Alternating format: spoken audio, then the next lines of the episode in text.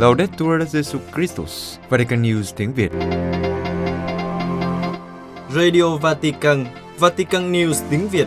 Chương trình phát thanh hàng ngày về các hoạt động của Đức Thánh Cha, tin tức của Tòa Thánh và Giáo hội Hoàn Vũ được phát 7 ngày trên tuần từ Vatican và Roma.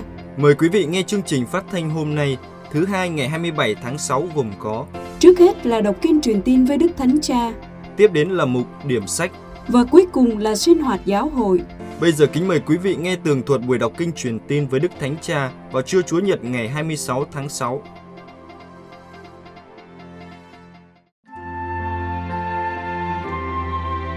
Vatican News tiếng Việt Kinh truyền tin với Đức Thánh Cha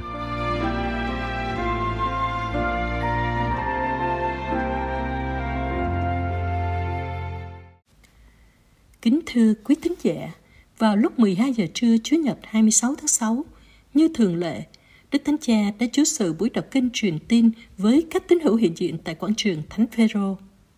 Trước khi đọc kinh, Đức Thánh Cha đã chia sẻ với các tín hữu về bài Tin mừng Chúa Nhật, trong đó Ngài nhấn mạnh sức mạnh nội tâm của Chúa Giêsu điều giúp người kiên định, bình thản, kiên trì trong việc thực thi điều tốt, chứ không nóng giận và muốn trả thù khi bị chối từ.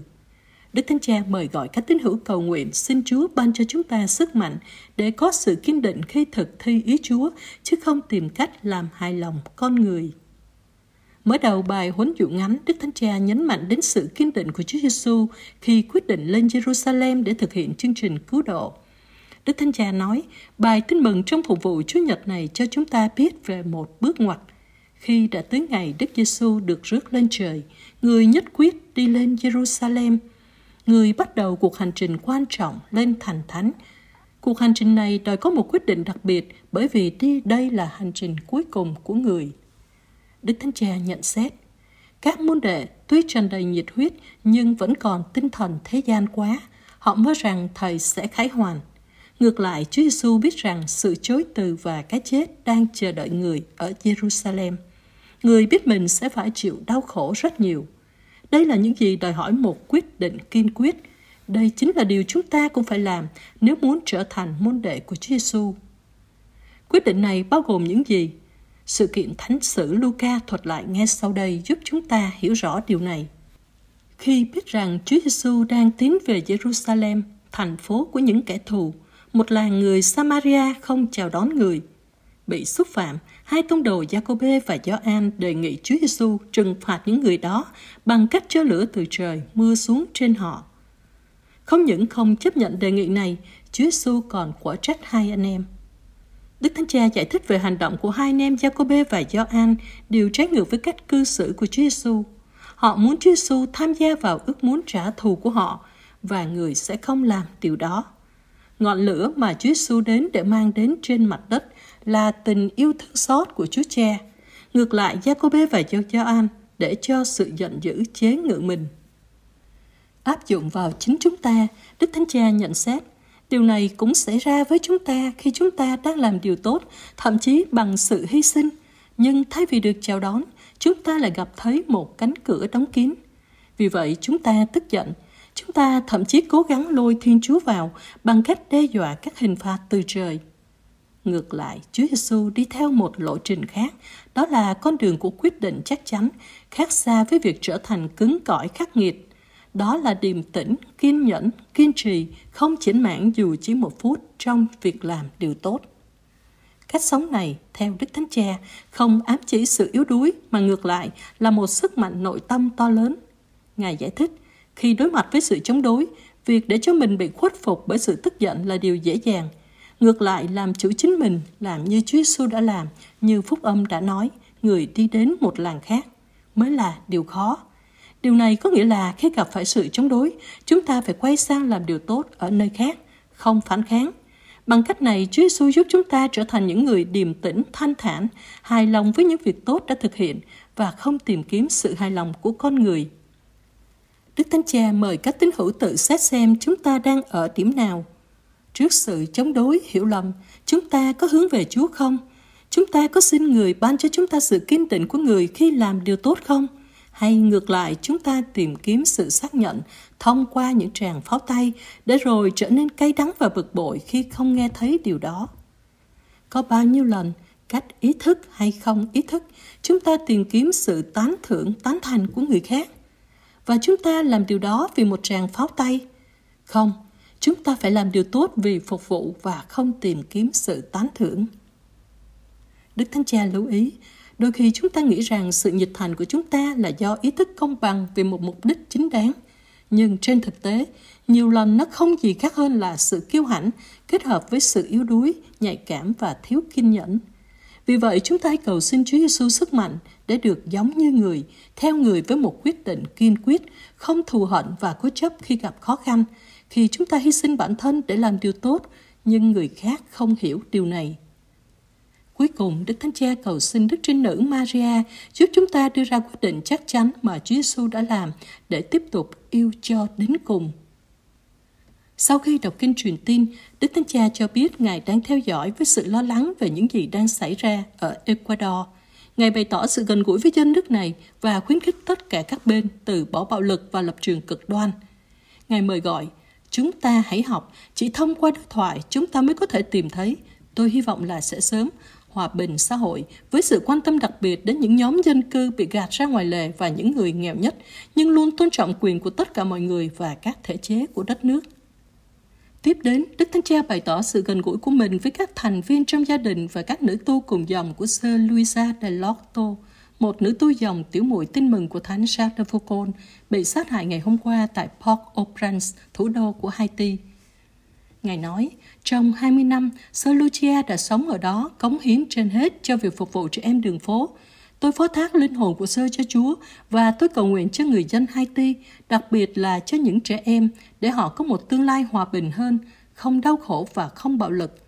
Sơ Luisa đã biến cuộc đời mình thành một món quà cho người khác, cho đến tử đạo. Cuối cùng, Đức Thánh Cha chào các tín hữu hành hương đến từ nhiều nước và các tín hữu Roma.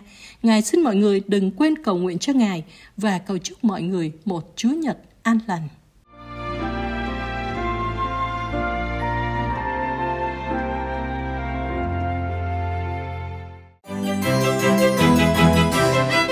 Vatican News tiếng Việt Chuyên mục Điểm sách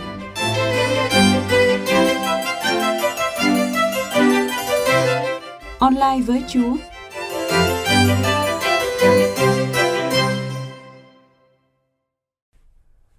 Chào mừng bạn đến với chuyên mục điểm sách của Vatican News tiếng Việt. Chuyên mục điểm sách được phát vào thứ hai hàng tuần với mong muốn giới thiệu đến thính giả những tác phẩm công giáo. Chúng tôi hy vọng rằng chuyên mục sẽ mang đến cho bạn những cuốn sách hay và ý nghĩa, hầu giúp thăng tiến đời sống đức tin, cũng như cổ võ những giá trị Kitô giáo và nhân văn. Kính chào quý thính giả, tuần này chúng ta cùng đến với tác phẩm Online với các thánh, nguyên tác Online with Saints, tác giả Linh mục Michael Remery và được chuyển ngữ bởi Linh mục Doan Lê Quang Việt và nhóm dịch thuật mục vụ giới trẻ Sài Gòn. Kính thưa quý thính giả, nếu có thể gặp một thánh nhân thì bạn sẽ chọn vị thánh nào? Cuốn sách nhỏ này sẽ đưa bạn vào một cuộc hội ngộ ảo với hơn 100 vị thánh khắp năm châu. Các thánh là những người bạn đầy sức hút và có đủ mọi loại người.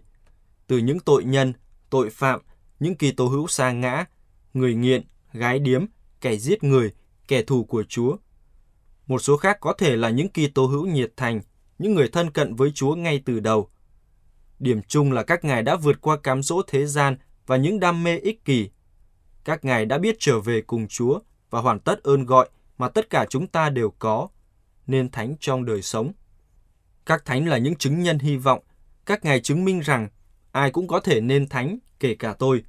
Có những vị thánh ngay từ đầu đã là những người thánh thiện như thánh Damin Savio và thánh Louis Gonzaga, nhưng cũng có những vị phải vật lộn với tội lỗi và sa ngã hết lần này đến lần khác, như thánh Phaolô thành Tasso và Thánh Augustino thành Hippo. Một số vị khác thì có quá khứ tối tăm và đã từng chối bỏ Chúa hoặc tha nhân trong đời mình. Tất cả đều có những sai lầm trong cuộc sống và từng phạm tội, nên các ngài cũng giống như bạn và tôi. Thánh nhân cũng là người và cũng phải vật lộn với ơn gọi nên thánh của Chúa. Còn theo tác giả cuốn sách online với các thánh, các bạn không bao giờ cô đơn khi cầu nguyện. Chư thánh trên thiên đàng hiệp ý với các bạn. Tôi thấy rất ngọt ngào khi nhận ra rằng các ngài là một phần trong gia đình chúng ta. Các ngài là những chứng nhân đức tin, các vị tử đạo, là mẫu gương cho con người.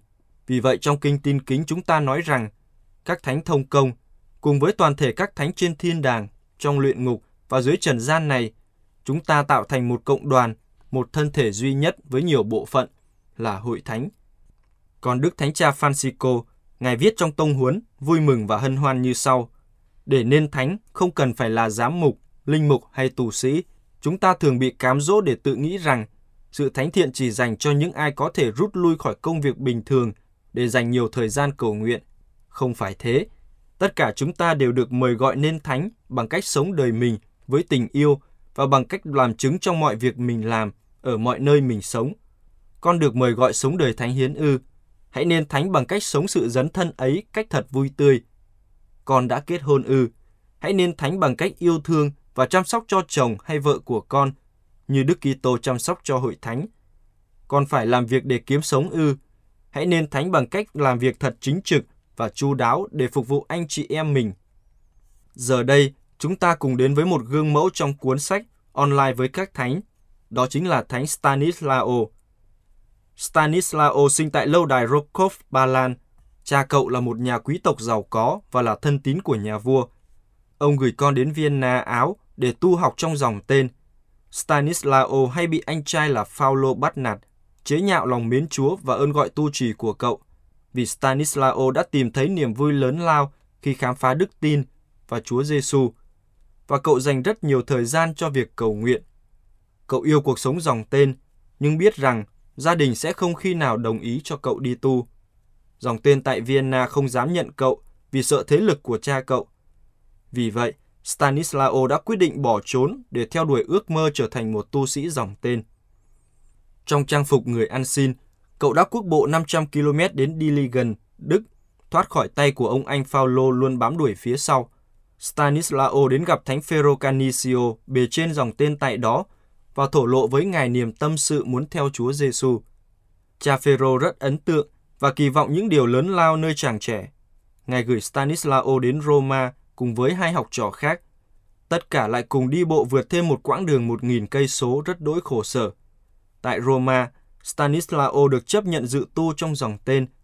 Thánh nhân nhận được một bức thư đầy giận dữ của cha mình mà cậu đã trả lời với lời lẽ hiếu thảo, nói rằng đây là thánh ý Chúa dành cho cậu và cậu không muốn có bất cứ điều gì xúc phạm đến cha mẹ mình.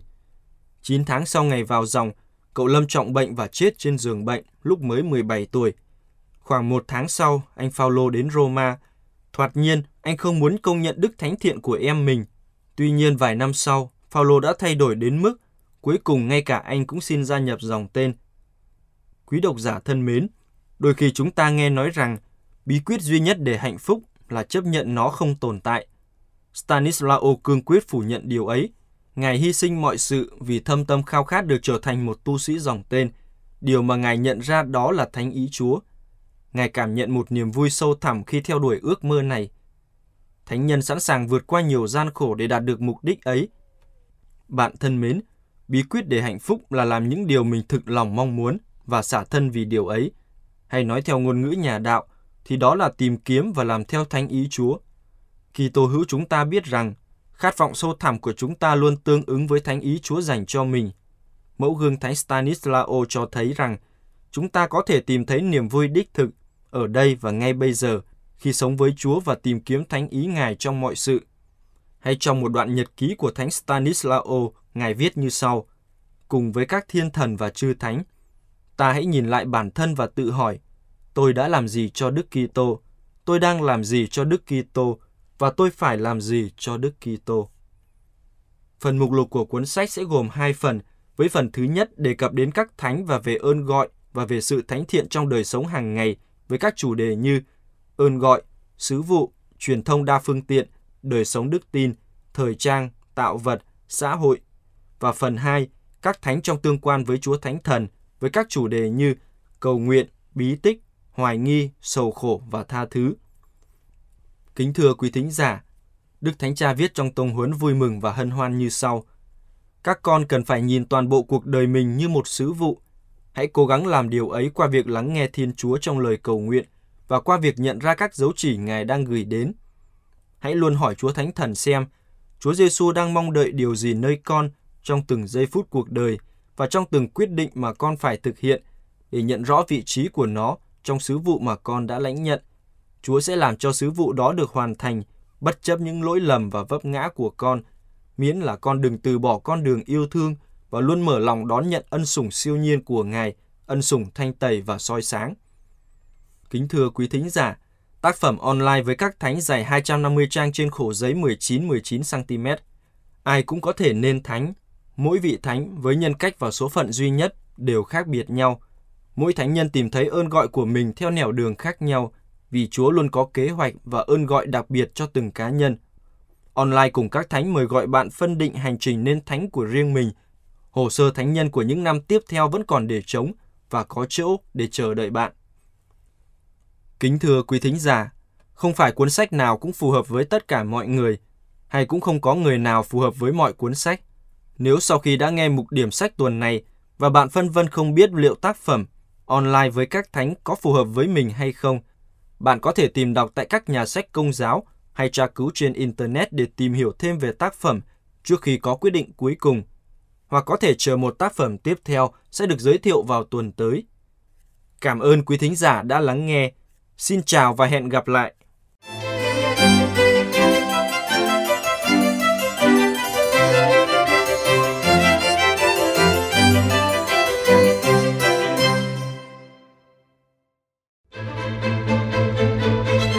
Vatican News tiếng Việt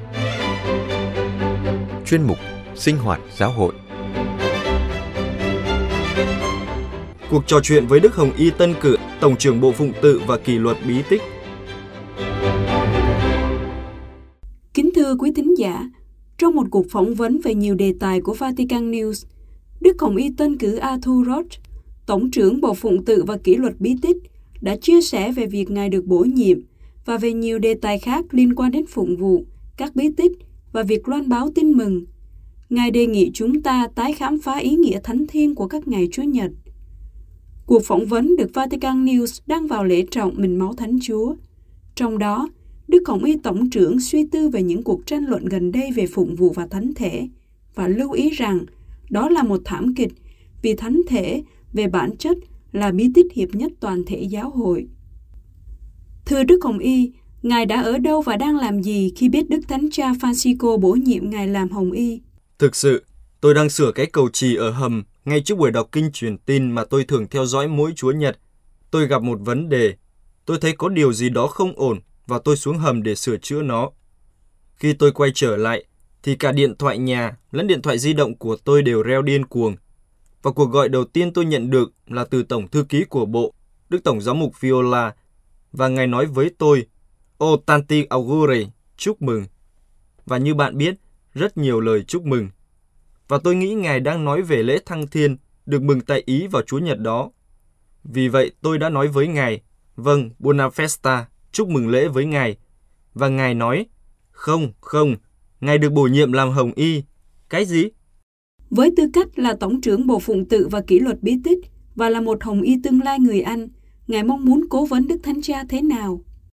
Vâng, tôi nghĩ đó rõ ràng là trách nhiệm mà tôi phải đảm nhận với tư cách là Tổng trưởng của bộ này, phụ trách về phụng vụ nói chung và cả các vấn đề kỷ luật liên quan đến các bí tích mà Đức Thánh Cha xin ý kiến của tôi. Nhưng Đức Thánh Cha Francisco, như bạn biết, bất cứ khi nào chúng ta gặp Ngài, dù không xảy ra thường xuyên, Ngài đều rất quan tâm đến ý kiến của bạn về những điều khác nữa. Vì vậy chúng ta sẽ xem điều gì sẽ xảy ra bởi vì với tư cách là một hồng y thì bạn sẵn sàng theo sự sắp xếp của Ngài và bạn phải sẵn sàng ở đó để giúp Ngài và không chất thêm gánh nặng cho Ngài. Vì vậy, chúng ta sẽ xem điều gì xảy ra. Chuyển sang đề tài phụng vụ và cải cách, gần đây đã có nhiều cuộc tranh luận về phụng vụ, đặc biệt là bí tích thánh thể. Theo quan điểm của Ngài, tại sao điều lẽ ra tạo nên sự hiệp nhất lại tiếp tục gây tranh cãi như vậy? Đã từng có những ý kiến bày tỏ về những mối bận tâm cụ thể, ví dụ về việc rước lễ. Ngay sau khi chén thánh không còn cho tất cả mọi người tham dự thánh lễ nữa, thì đã có những tranh luận về điều đó. Nhưng chưa bao giờ có tranh luận về phụng vụ theo cách mà chúng ta đang trải qua ngày nay. Một phần vì trước đây chưa từng có hai phiên bản sách lễ Roma. Sách lễ Roma từ năm 1962 và sau đó là sách lễ Roma từ năm 1970 được soạn thảo với sự hậu thuẫn toàn lực của công đồng Vatican II và được ban hành bởi Đức Phaolô VI. Thật là một bi kịch khi ngày nay xảy ra sự tranh luận này, cái gọi là cuộc chiến về phụng vụ, bởi vì bí tích thánh thể về bản chất là bí tích hiệp nhất toàn thể giáo hội. Và như Đức Thánh Cha đã chỉ ra trong tự sắc Traditionis Custodes, những người gìn giữ truyền thống, có một luật phụng vụ giúp chúng ta tin tưởng vào sự lưu truyền giáo thuyết của giáo hội. Vì vậy, việc cải cách phụng vụ thực sự là một vấn đề rất quan trọng ngày nay và cũng không phải là điều bị coi là tùy chọn. Nhưng một trong những vấn đề thách đố của thời đại chúng ta là sự gia tăng chủ nghĩa cá nhân và chủ nghĩa tương đối.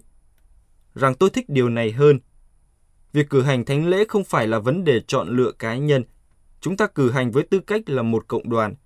Vì toàn thể giáo hội và giáo hội xuyên suốt nhiều thế kỷ đã luôn quy định hình thức phụng vụ, được tin rằng thích hợp hơn cho một thời đại cụ thể. Cha Dung Man, một tu sĩ dòng tên người Áo mới qua đời vào đầu thế kỷ này, là người trong các nghiên cứu của mình đã cho thấy thánh lễ đã được thay đổi theo cách này qua nhiều thế kỷ như thế nào để phù hợp với nhu cầu của thời đại. Và việc chống lại điều này là một vấn đề khá nghiêm trọng mà Đức Thánh Cha đã chỉ ra trong tài liệu của Ngài về phụng vụ Traditionis Custodes. Vì vậy, điều tôi đang nói ở đây là việc điều tiết phụng vụ cũ của sách lễ năm 1962 bằng cách ngừng cổ võ nó, bởi vì rõ ràng công đồng, các giám mục của công đồng dưới sự linh hứng của Chúa Thánh Thần đã đưa ra một phụng vụ mới cho sự sống sinh động của giáo hội, cho sức sống của giáo hội. Và điều đó thực sự rất quan trọng, và việc cưỡng lại điều đó cũng là điều gì đó thực sự khá nghiêm trọng. Chúng ta hãy dành chút thời gian nói về việc tiếp cận các bí tích sau Thượng Hội đồng về Amazon. Một số bày tỏ sự thất vọng, cho rằng nó không giải quyết được những gì từng được gọi là cuộc khủng hoảng bí tích đối với các giáo hội truyền giáo có lãnh thổ rộng lớn và ít linh mục. Đây có còn là một mối bận tâm không? Ở đây có hai khía cạnh. Một là vấn đề về tình trạng thiếu linh mục, và tôi nghĩ đó luôn là một thực tế. Thực sự, trong suốt lịch sử của giáo hội, ngay cả trong tin mừng, chính Chúa chúng ta đã thấy trước rằng lúa chín đầy đồng mà thợ gặt lại ít. Và câu hỏi thứ hai là về việc người Amazon sử dụng nghi lễ Roma. Nói cách khác, sự hội nhập văn hóa của sách lễ Roma vào văn hóa Amazon. Có những công việc đang làm, nhưng trước hết, nó phải được thực hiện bởi các giám mục được gọi là các giám mục vùng Amazon ở Brazil và ở Peru. Vì vậy, họ đã thành lập một ủy ban và đang bắt đầu suy nghĩ về điều đó. Và công việc đó sẽ cần một thời gian. Tôi nghĩ là như vậy. Vấn đề khác liên quan đến ơn gọi là điều chúng ta luôn cần phải đặt lên hàng đầu. Bởi vì người cha của bất kỳ cộng đoàn nào cũng là người có trách nhiệm mang bánh về nhà cho con cái. Và như thế, thánh thể là một phần rất quan trọng của điều đó. Vì vậy, đó là một sự cân nhắc khác cần phải được xem xét bởi các giám mục và thực sự bởi chính Đức Thánh Cha. Ngài có nghĩ rằng căn tính bí tích của Phó Tế Vĩnh Viễn được mọi người hiểu và hiểu đúng đắn không? Tôi nghĩ rằng nó nên được hiểu. Ý tôi là cho dù có đúng như vậy hay không, điều đó sẽ phụ thuộc vào cách thức điều này được tiếp nhận ở các quốc gia khác nhau. Có một điều thú vị là trong suốt quá trình diễn ra công đồng Vatican II, các giám mục từ châu Phi không muốn có phó tế vĩnh viễn vì họ thấy rằng những gì họ đã có sẵn qua sứ vụ của các giáo lý viên đã có từ lâu trước công đồng. Điều đó đã thực sự hoàn thành vai trò của phó tế vĩnh viễn, bởi vì giáo lý viên ở các nước châu Phi có thể chứng hôn, có thể rửa tội và có thể cử hành tang lễ và cũng có thể đưa mình thánh chúa đến các nơi xa xôi của các khu vực giáo xứ, nơi mọi người tập trung và nơi mà linh mục không thể đến được. Vì vậy, có sự khác biệt về quan điểm về nó. Nhưng tôi nghĩ rằng, ở nơi nào có vấn đề phó tế vĩnh viễn, thì nó cần thực sự được hiểu đúng đắn. Có một số người thúc đẩy để các phó tế có thể đảm nhận các bí tích khác, chẳng hạn như sức dầu bệnh nhân. Nhưng điều đó là không thể, bởi vì việc sức dầu cho bệnh nhân cũng mang lại sự tha thứ tội lỗi, điều là trách nhiệm của linh mục. Vì chúng ta thành lập hội đồng cũng chưa lâu và có rất nhiều việc cần thời gian để ổn định. Và tôi nghĩ rằng, nói chung, vai trò của phó tế được hiểu rõ, nó khá được chấp nhận. Đó là một phúc lành cho rất nhiều nơi trên thế giới, nơi chúng ta đang sống. Và Ngài có xem nó như một phương thuốc cho sự suy giảm ơn gọi linh mục không? Không, tôi không nghĩ như thế. Vì nếu chúng ta thay thế linh mục bằng phó tế, nhưng căn tính phép rửa của chúng ta là căn tính tư tế, và chức tư tế thừa tác là chìa khóa gói ghém điều ở trung tâm của giáo hội, đó là bí tích thánh thể. Vì vậy tôi không thấy đó là giải pháp, nhưng tôi thấy Các phó tế có ý nghĩa mục vụ và sự trợ giúp to lớn cho cả các linh mục và giám mục ở nhiều nơi trên thế giới. Theo kinh nghiệm của Ngài trong vài thập kỷ qua, những thay đổi lớn nhất trong việc thực hành tôn giáo là gì? Tôi nghĩ đó là sự suy giảm việc thực hành tôn giáo vào Chúa Nhật nhưng chủ yếu ở phương Tây. Tôi nghĩ điều đó chủ yếu cũng là do sự tục hóa và do sự thay đổi vị thế của ngày Chúa Nhật. Khi tôi còn trẻ, các cửa hàng không bao giờ mở cửa vào Chúa Nhật và người ta rất hiếm chơi bóng đá, ngoại trừ có lẽ vào buổi chiều. Nhưng buổi sáng là bất khả xâm phạm, vì thực hành chung là mọi người đều đi nhà thờ và tên gọi Domenica, Chúa Nhật trong tiếng Ý, đối với chúng ta được đặt sau ngữ Chúa, ngày của Chúa. Và đó là điều mà chúng ta thực sự cần lấy lại cách nào đó. Tôi nghĩ chúng ta có thể làm điều đó bằng cách gia tăng việc dạy giáo lý và gần gũi với mọi người. Khi tôi còn là một linh mục trẻ, giám mục của tôi thường nói rằng một linh mục đi cùng con người sẽ làm cho mọi người tham dự thánh lễ. Vì vậy, tôi nghĩ rằng sự gần gũi của linh mục với cộng đoàn của mình là rất quan trọng trong vấn đề này. Nhìn vào sự thế tục hóa và phụng vụ, có mối liên hệ nào giữa hai điều này không? Tục hóa cố gắng làm giảm tầm quan trọng của điều thiêng liêng và chúng ta phải rất cẩn thận về điều đó. Bởi vì khi chúng ta đến nhà thờ, khi chúng ta cử hành phụng vụ, chúng ta đến đó để thờ phượng Thiên Chúa. Chúng ta không đến đó để giải trí cá nhân hay cộng đoàn. Đó là cộng đoàn hiện diện để ngợi khen Thiên Chúa về những hồng ân mà người đã trao cho chúng ta, đặc biệt là qua con của người, đấng đã chết vì chúng ta và đấng hiện diện trong bánh và rượu, nơi hiện diện đầy đủ mình máu, linh hồn và thần tính, người hiện diện trong thánh thể. Vì vậy, chúng ta phải rất chú ý, nhưng chúng ta đang sống trong một thế giới thế tục. Và vì vậy, chúng ta phải là những người loan báo tin mừng. Và sức mạnh cho việc loan báo tin mừng đến từ việc cử hành thánh thể. Vì vậy, vào cuối thánh lễ, khi phó tế nói, hãy đi trong bình an của Đức Kitô, hoặc thánh lễ kết thúc và hãy đi bình an. Hoặc giờ đây chúng ta hãy ra đi để ngợi khen Đức Kitô bằng cuộc sống của chúng ta. Trong thế giới mà chúng ta đang sống, thì chúng ta được sai đi để trở nên những người loan báo tin mừng, trở thành những giáo lý viên trong thế giới mà chúng ta đang sống. Vì vậy, đó là một liên kết rất chặt chẽ với hai văn hóa. Nếu bạn muốn nói như thế, và đó là điều có thể mang lại sự toàn vẹn tuyệt vời cho một xã hội thế tục. Việc thờ phượng có thể đóng vai trò gì trong việc tái loan báo tin mừng của các quốc gia nơi Kitô giáo đang suy giảm? Chính thánh thể mang giáo lý của giáo hội. Tất cả những lời cầu nguyện trong cử hành phụng vụ Chúa Nhật chủ yếu là từ sách thánh. Gần như luôn luôn, gần như mọi từ, gần như mọi sắc thái đều đến từ kinh thánh hoặc từ giáo huấn của các giáo phụ trong giáo hội. Chính vì vậy, khi bạn tham dự thánh lễ, bạn đang nhận lấy giáo huấn của giáo hội. Người ta thường nói rằng Thánh Bernard vào thế kỷ 12 đã biết kinh thánh rõ ràng đến nỗi Ngài nói theo kiểu của kinh thánh. Tôi cho rằng những người trẻ của chúng ta ngày nay sẽ nói rằng Ngài nói kinh thánh. Người ta nói vậy bởi vì Ngài đã thấm nhuần kinh thánh. Khi chúng ta thấm nhuần tất cả phụng vụ của giáo hội, thì chúng ta đón nhận giáo lý. Khi chúng ta hấp thụ cách cầu nguyện theo kinh thánh, thì chúng ta đón nhận những gì mà lời Chúa dưới hình thức được mặc khải mang lại cho chúng ta sự sống của giáo hội. Vì vậy, nếu bạn tham dự thánh lễ và nếu bạn tham dự phụng vụ và thực sự cầu nguyện tất cả những nội dung có trong phụng vụ, thì bạn đang chuẩn bị để trở thành một người rất quan trọng rao giảng tin mừng.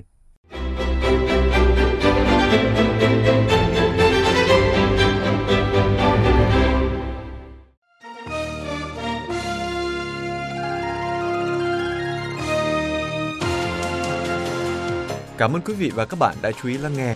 Hẹn gặp lại quý vị và các bạn trong buổi phát của Vatican News vào ngày mai. Laudetur Jesu Christus, ngợi khen Chúa Giêsu Kitô.